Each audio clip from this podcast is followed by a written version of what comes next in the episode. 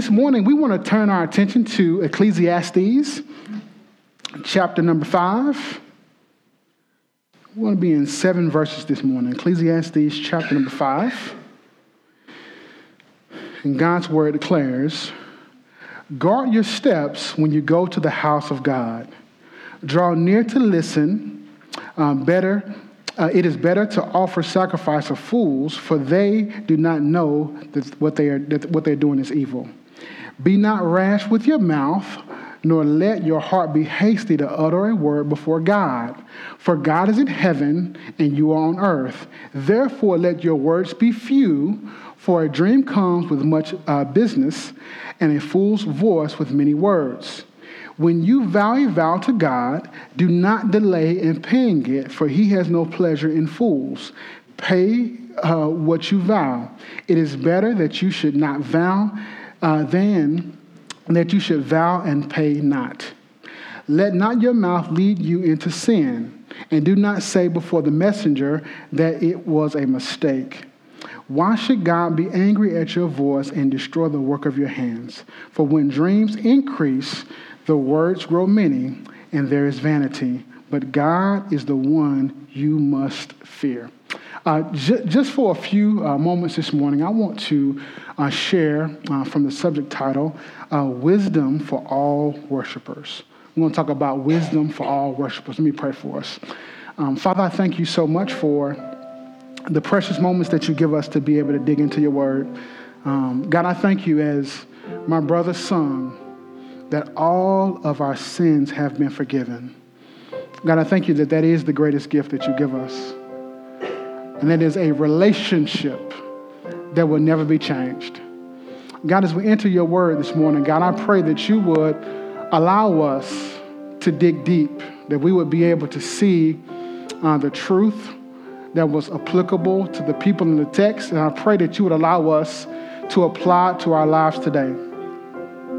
God, we have a lot going on. God, we have demands, we have issues, we have um, people who are under the sound of my voice who have rough days waiting on them tomorrow. Um, heard about a family even this morning that's having a surgery for a daughter tomorrow. God, I pray, God, that in light of all of that, God, I pray that you would give us a message this morning God, that would impact our hearts and that would transform our lives.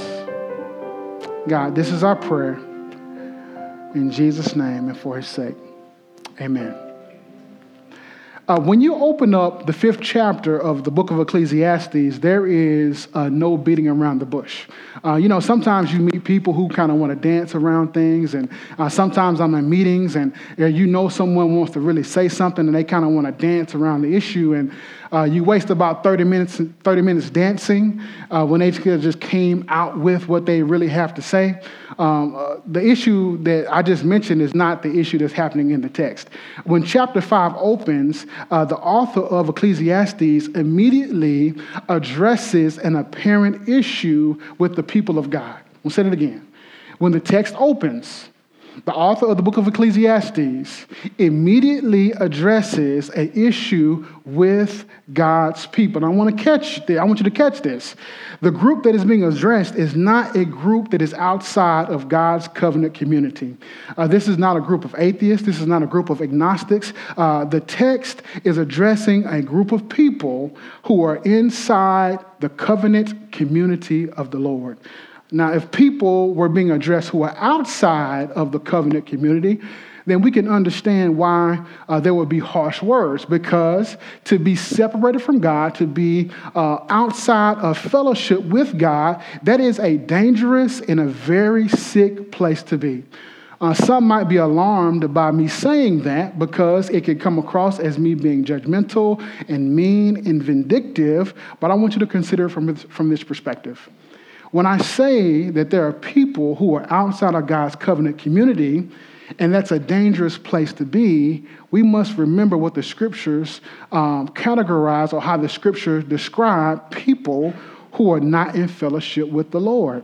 Romans uh, chapter number 5, verse 10 very clearly says, For if while we were, were for if while we were enemies, we were reconciled to God The, the, the scripture is speaking about a group of people who now have a relationship with God, but their previous standing with God is defined and described as them being an enemy to God. I know me saying that makes us uncomfortable this morning, but, but what should make us more uncomfortable this morning is how many uh, opportunities we consistently miss to share the gospel with people who are outside of the covenant community. I mean, what's, what's really more offensive? Your doctor giving you a diagnosis of, of an issue or the pharmacist withholding the cure for the issue? Like, which one should be more offensive to us? So please do not get uh, offended by my diagnosis of our culture when in reality, God has not just told us about the issues, but God has given us a cure in the gospel to the issues that we face. This means that anyone who is apart from God, anyone who has not placed their faith and their trust in Jesus, is ultimately separated from God because of sin. Uh, they are not just separated from God because of sin, but the scriptures tell us very clearly that they are also separated from God's family. To not have a relationship with God is to not only be separated from God, it is also meaning that you are separated from God's family. When you look at the text, to have to not have a relationship with God is not only sad, but it is a sickening situation because the thing that people need the most they will never have as long as they are apart from God. Um, it's true.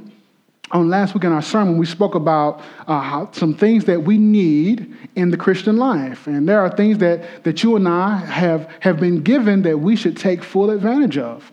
It is 100% true that God desires to give us comfort. We need comfort. We definitely need a contentment. We need a community and companionship in this Christian life. But we need to understand that those needs have already been preceded by God telling us our greatest need.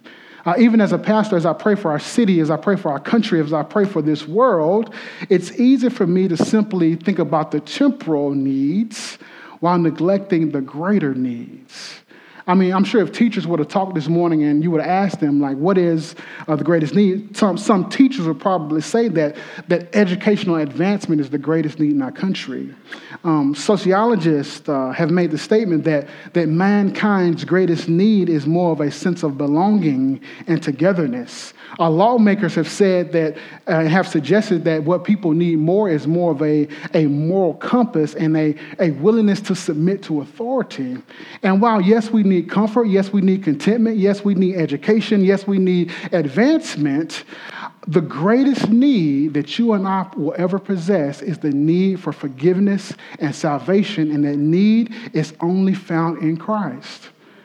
Our greatest need is found in our forgiveness, in the forgiveness of our sins. The greatest need is found in the restoration and a redemptive, uh, in the restoration and the redemption of a broken relationship with the Lord. And it is only found in Jesus Christ. That's why the scriptures tell us very clearly that what does it profit a man or a woman to gain the entire world but yet lose their soul? So, in our text, once again, the group that the author is addressing is not a group that is separated from God, but he is addressing a group that is a part of God's covenant community because of faith. Now, the author is addressing that group because this group has seemingly forgot where they are, and they have also forgot what they were supposed to be doing. As we dive into the text this morning, let me begin with a question. Have you taken the time to consider where you are this morning? Have you taken the time to consider what God has called you to do this morning? Where we are is important, but where we are is not simply 295 Tallahassee Road. Where we are is not simply parcel 06032 uh, on Clark County's website. Where we are is the church. It is the local body of believers. It is the collection of saints that have been redeemed and called together for the purposes of God, which leads us to why we are here. We are not simply here uh, to go through the motions. We are not simply here to check off another box. We are not simply here uh, to have good church attendance, but we are here because of the gospel. We are here because we've been called together to celebrate, to proclaim, and to live out the gospel. We celebrate the gospel uh, through preaching and through prayer. We live out the gospel through fellowship and ministry. We proclaim the gospel when we preach the word of God. We celebrate it when we have a life that makes big of God and makes little of ourselves. And when we look at the text, we are talking to a people, we are addressing a people who've forgotten about A, where they are, and B, what they were supposed to do when the author is addressing the group, it is specifically addressing a group of people who've come out of obligation and routine.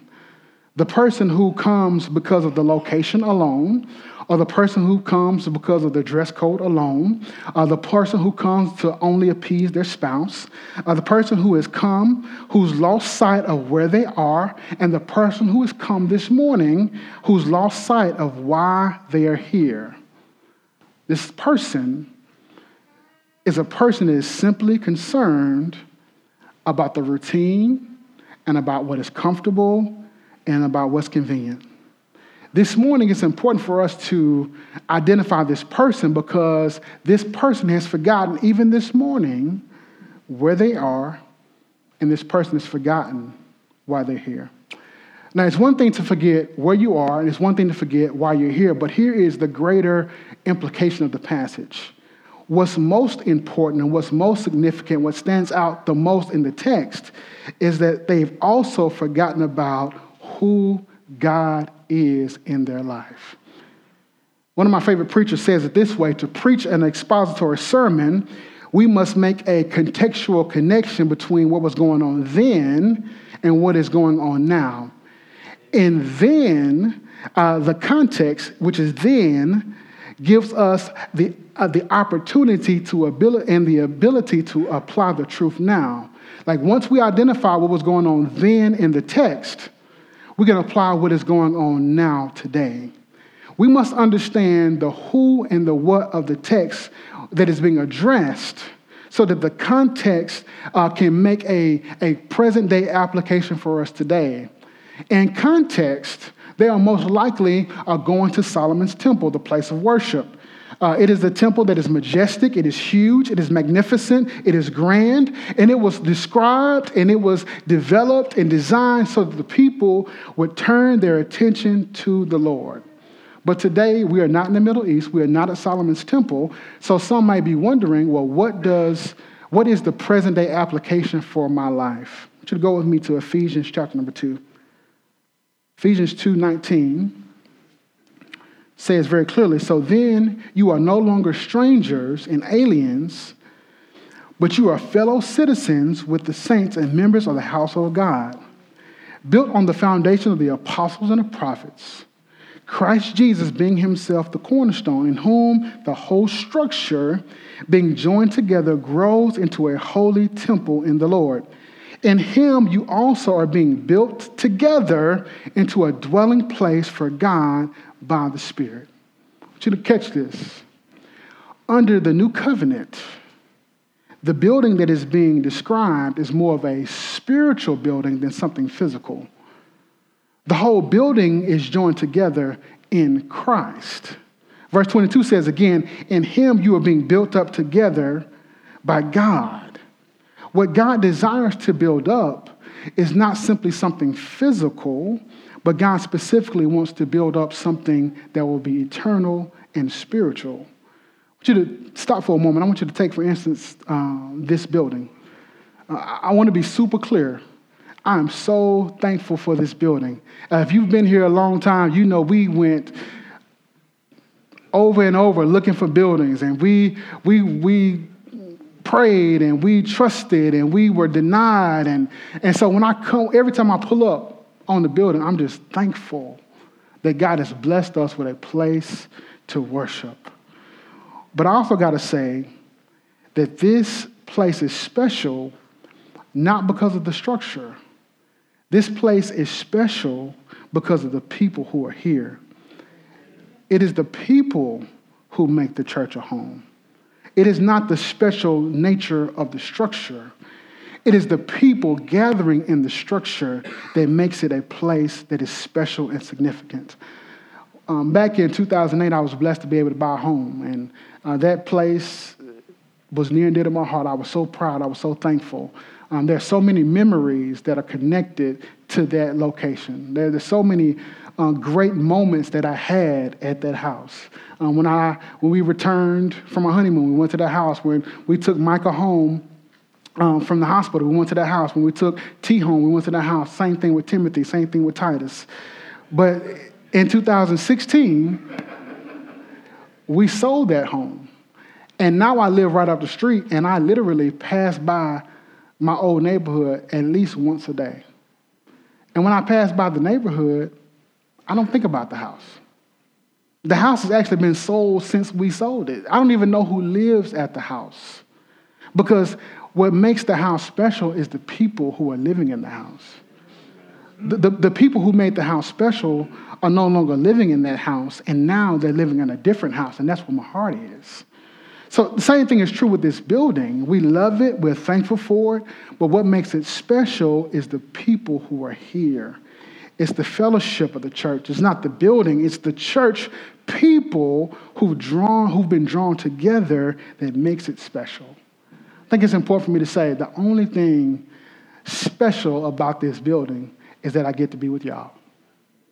Remove y'all, and this building absolutely means nothing because it's God's people who are most important. In our text, though, you have a group of people who've forgotten about what was most important. They had forgotten about uh, what they had been called to do. They had forgotten about who they were serving. They had forgotten about where they were. They had forgotten about what they were called to do. And I love the text this morning because when we understand the context that was going on then, we can make some practical and, and impactful implications and applications to what we can do today. So, because they lost sight of worship, the text gives us a very, uh, a very uh, practical way of looking at how we can take the worship of God more serious. And the first thing we see is we need to be prepared for worship. Verse number one says again, guard your steps when you go to the house of God. Draw near to listen. To, uh, to, to draw near to listen is better than to offer the sacrifice of fools, for they do not know that they are doing evil. When the text mentions guarding your steps, it is a reminder that as we approach God's house, we should come with a certain perspective. Uh, to make this point a little bit more full, I want you to go with me to Nehemiah chapter number 10, verse 39. Nehemiah 10 39, quickly. It's on the screen. It says, for the people of Israel and the sons of Levi shall bring the contribution of grain and wine and oil to the chambers where the vessels of the sanctuary are, as well as the priests who minister, and the gatekeepers and the singers. Here's the key they made a commitment we will not neglect the house of our God. We'll say it again. We will not neglect the house of our God. Catch the last phrase. Forget about the fact that you are sitting here in the sanctuary. I want you to, to, to, to close your eyes mentally, not physically, for a second. I want you to think about if you, it was just you and I in the room having a conversation. You and I just having a real, honest, transparent conversation. I want to ask you this. This morning, how much thought did you give to preparing your heart for worship? This morning, did you seriously make a commitment to not neglect God's house? Today, have you taken any time to personally prepare your heart for worship? And I know you're here, and you guys look so nice. You guys are so, you guys are, are wonderful. I'm thankful that you're here. You guys could be missing church uh, like Karen, who's at the beach right now. Hope she listens to the sermon and hears this. I'm thankful that you're here, though. I'm thankful that you're here, but let me ask you a personal question. Are you willing to prepare yourself to worship the Lord? And I know that Sunday morning can be hectic, it can be a frantic time. I mean, let's be real. Most of us work and most of us like have to get up early and Sunday morning is that day where you can sleep in a little bit, you can hit the clock a couple times. I get it. I get that Saturday is your off day, you want to chill, you want to do what you want to do. I get it. There's nothing wrong with that. But when we approach worship, when we approach the idea of meeting with God and meeting with God's people, we've got to really ask ourselves is, is preparation for worship of first importance in my life? And in the midst of my, my week, I, I, have to, I have to stop and reflect on the fact that I can be so busy that I just kind of make it to church and I'm not prepared for church. I'm so distracted in church that by the time church is over, I've missed it because I haven't taken the time to prepare my heart for worship. Um, even this past week, I was having a conversation with one of our members, and in the midst of that conversation, I had to thank them for being uh, patient with me and our church uh, because we've gone through some significant growing pains as a church. Um, I can remember uh, just some, some really, really bad Sundays at Calvary. And when I say bad, not much not many people in the pews and not much power in the preaching, just being honest, right? And I'm thankful for members and, and folks who have been here, who have, who have made a commitment, who, who have looked past a lot of our issues, who've rolled up their sleeves, and who've made a commitment to serve. Like it's, it's super encouraging the fact that we are here together. And on one level, I can say 100% that we have grown tremendously. We've come a super long way. I also got to admit, though, that I'm not talking for anybody else, I'm talking for me. We have so far to go to be where God wants us to be. Personally, I have a long way to go to be the pastor and the preacher and the leader that God wants me to be. So, so what I'm about to say, I'm saying understanding that I have got to do a better job leading our church. But just for a moment, I want to ask you this.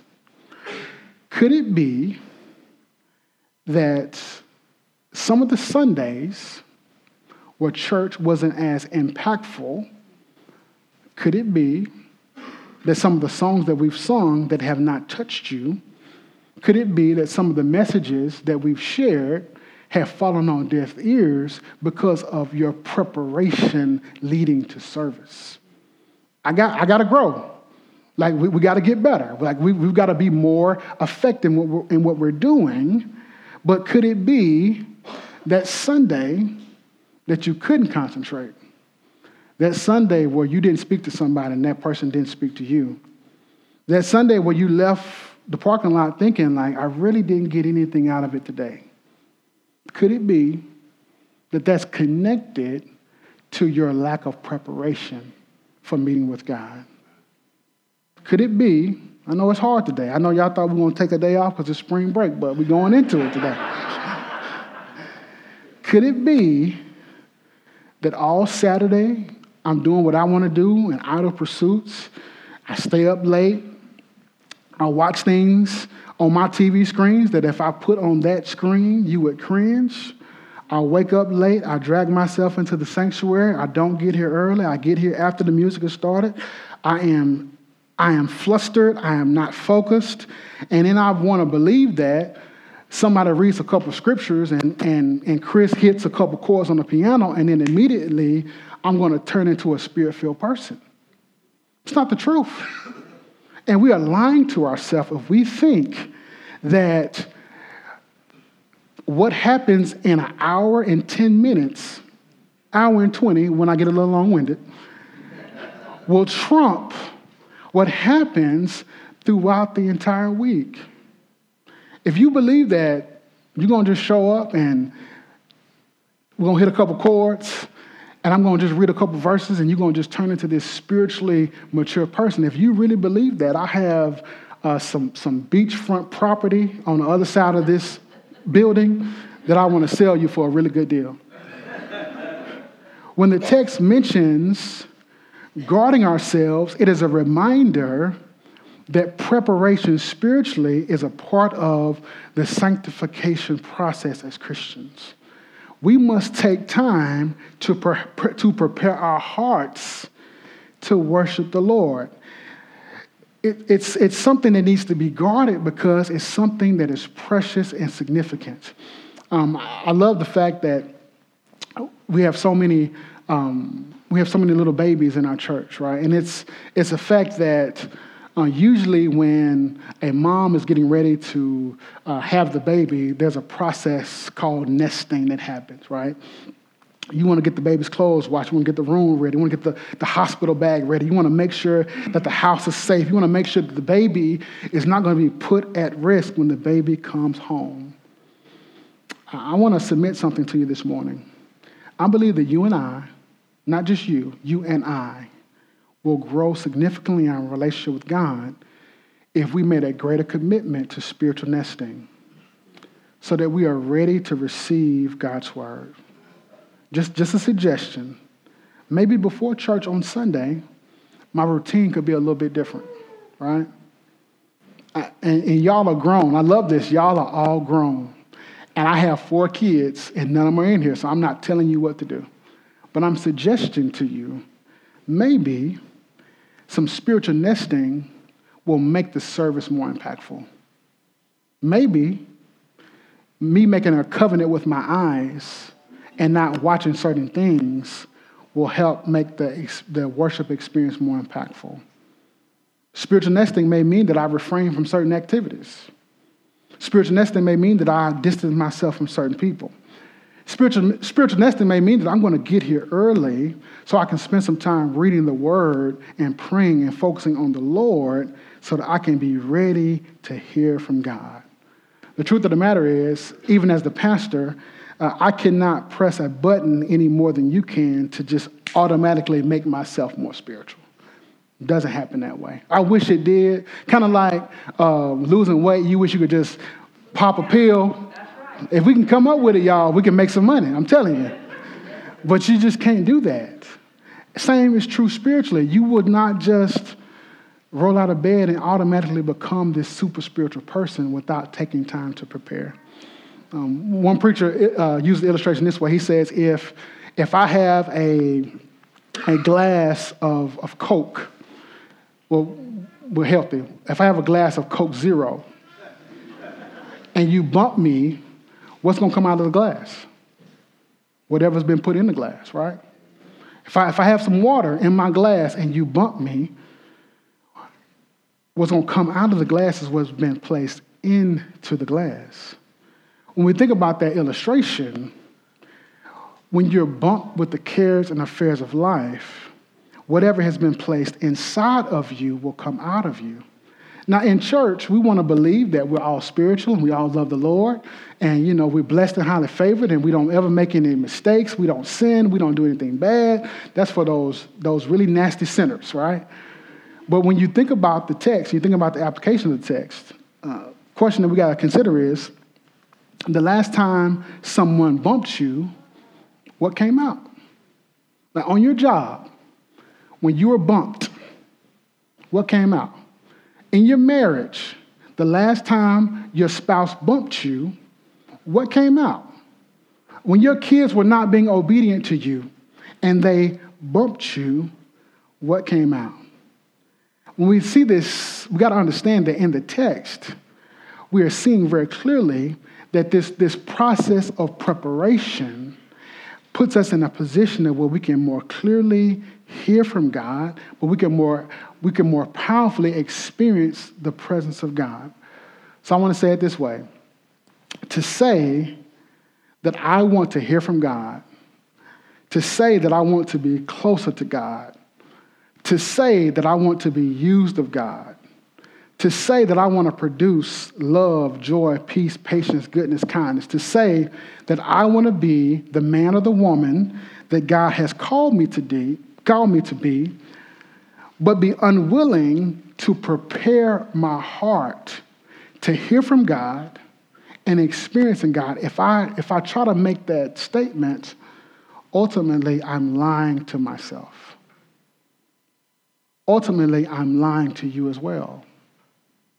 And when we live in this, this, this falsehood, when we live in this uh, sense of unrest, when we live in this sense of not being able to understand the reality of what we put in, we put out, we live in such a way where we are, we are not just fooling ourselves, but we are living, living a life that is ultimately going to lead us to frustration, that's ultimately going to lead us to a lack of fulfillment.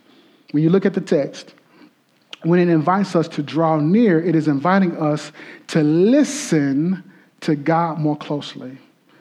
I love it because the, the text invites us to do something that will be impactful and transformative in our lives.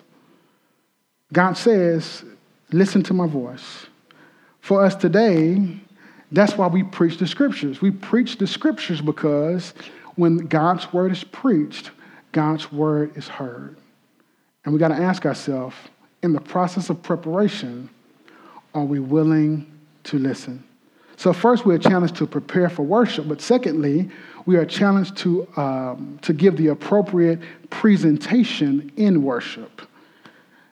Verse number two says, Be not rash with your mouth, nor let your heart be hasty to utter the word before God. For God is in heaven, and you are on earth. Therefore, let your words be few, for a dream comes with much business, and a, and a fool's voice with many words.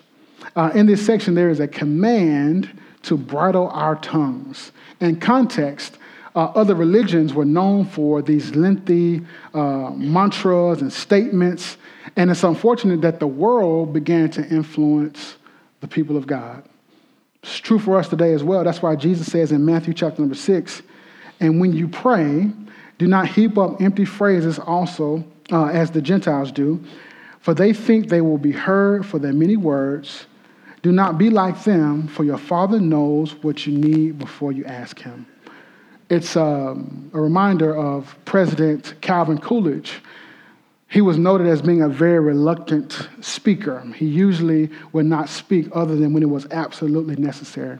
Uh, there's a story told of him being at a dinner party, and he was seated next to a well known actress who informed him that she made a bet that she could make him say at least three words. Uh, Coolidge replied, you lose and remain silent for the rest of the meal. it's, it's not just the number of words we use, the issue is the reckless nature in which we use words. The issue is, like you and I on both sides can repeat religious phrases that are biblical but have no meaning in our hearts. We could even repeat what we've heard from other people that is significant and solid, but that truth has not been implanted in our heart. And since that truth has not been implanted in our heart, we're making empty phrases and promises. It's a reminder that God sees the areas that no one can see. And God hears the prayers that are inaudible that you don't even pray. God hears us, and when God hears us, it is uh, very similar to a stethoscope. I think I said the word wrong. Can, can you? When God hears us, it's similar to that, right? Just like a doctor who says, Let me hear your breath, and then listens to what we cannot see and learns truths about us, God is in heaven, but God is able to use something that is able to reveal what we're really thinking. So the question is not, am I saying the right things? But the question is really, what's going on in my heart? Like it's super easy for us to be Christians who, who have the right response, the right words to say. I work on campus with, with students from across, really across the world, because many of our athletes are international, and it's so refreshing to meet a student who is not from the South, who doesn't just give me the, the written answers of Christianity. Because it's so easy for us to be so fluent in Christian language that we don't have a heart that has been transformed by the gospel message. And since God hears us and God knows us, we can be honest about God, honest with God when we pray and when we worship. The truth is, God does not simply listen to our worship through a speaker, and God does not simply hear, our th- hear the prayers that are uttered with our mouths. But God is able to look deeper into our hearts. And because God is able to look into our hearts, God is able to see and know exactly what is honest and true. So, first, we are challenged to prepare for worship. Secondly, we are challenged to make a presentation of worship. And lastly, we are challenged concerning the promises made during worship. Verse 4 says, When you vow a vow to God, do not delay in paying it, for he has no pleasure in fools. Pay what you vow. It is better that you should not vow than you should vow and not pay. Let your mouth lead you into sin. Let not your mouth lead you into sin and do not say before the messenger, That was a mistake. Why should God be angry at your voice and destroy the work of your hands? But when dreams increase and words grow many, there is vanity, but God is the one you must fear. Our vows and promises in the text were a, an integral part of the worship of Jewish people. Worshippers would commit to something, and then they would make a sacrifice um, to something. They would make a commitment to do a sacrifice to honor their commitment. In verse 5, when it says, better to vow, better to not vow than to vow, it is a reminder that God expects you to keep your word.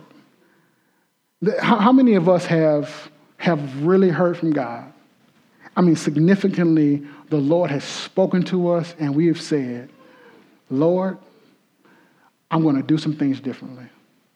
Lord, I'm going to spend more time in your word. Lord, I'm going to volunteer. Lord, I'm going to serve. We've been in some situations where we were caught red handed and we've said, Lord, if you just get me out of this one. I know I prayed that. And right after that, right after the Lord has gotten me out of it, how quickly do I forget about the promise that I have made? In the text, what's being communicated is the vows that we make in worship are important.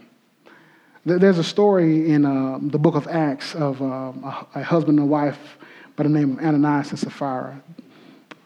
Is a, a tragic story where there were people who were part of the household of God, who were selling their possessions, they were laying at the apostles' feet, they were doing significant ministry. God didn't tell them to sell a piece of property, but they made a decision that they going to sell a piece of property.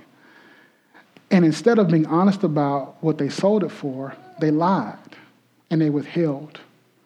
God did not kill them, and that's what happens in the text. God kills them. Not because they didn't give the whole amount. God, God punishes and judges them because they were not being honest. God punishes them because they tried to present themselves as something that they were not. And yes, please do not hear me saying that you need to come to Calvary and you need to confess your deepest, darkest at the altar in front of everybody, and we need to shame you because of sin. I'm not saying that. What I am saying is we need to be very careful not to present ourselves spiritually as something that we're not. I need to be very careful not to live my life in such a way while I'm trying to present a person that is spiritual and mature and godly when in reality I have not reached that level of spiritual maturity. When you look at the text, we have three very, very simple points of application, and we, Chris, you can come on back up as we get ready for communion. The first thing that we see, and the first point of application is we must be willing to prepare to meet with the Lord. This point cannot be driven home enough. I cannot say, I want to say this to everyone. I cannot say that I want to grow in my faith. I cannot say that I want to be a godly husband. I cannot say that I want to be the person who God has created me to be and not make a commitment to preparing to hear from God and to experience God's presence. If I can say, hey, I want to be a godly pastor, I want to be a godly husband, I want to disciple my kids, if I say all those things and there is the lack of commitment to prepare for those things, I'm lying to myself, I'm lying to you, and I'm lying to God. I know that sounds really harsh, but it's the truth. Whatever you put in is what you're going to ultimately put out.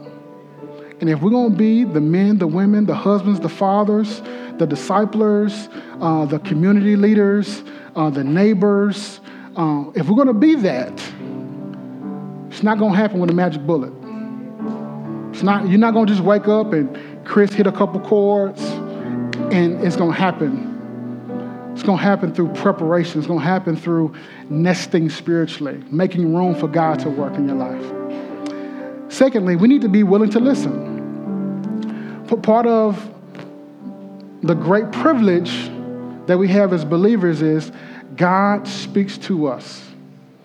And, and what I love about God speaking to me is God never misses an opportunity to speak. Now, there have been many times in my life where God has told me something that I did not want to hear. And I've tried to ignore it, I've tried to, I've tried to move on past it, but God never misses an opportunity to speak. The question is, are we willing to listen to what God has said? And thirdly, we need to be willing to keep our word. If you make a vow, if you make a promise to the Lord or to the body, you need to be willing to make a commitment to it. Because God cares about the commitment that you show to Him, but also to the church.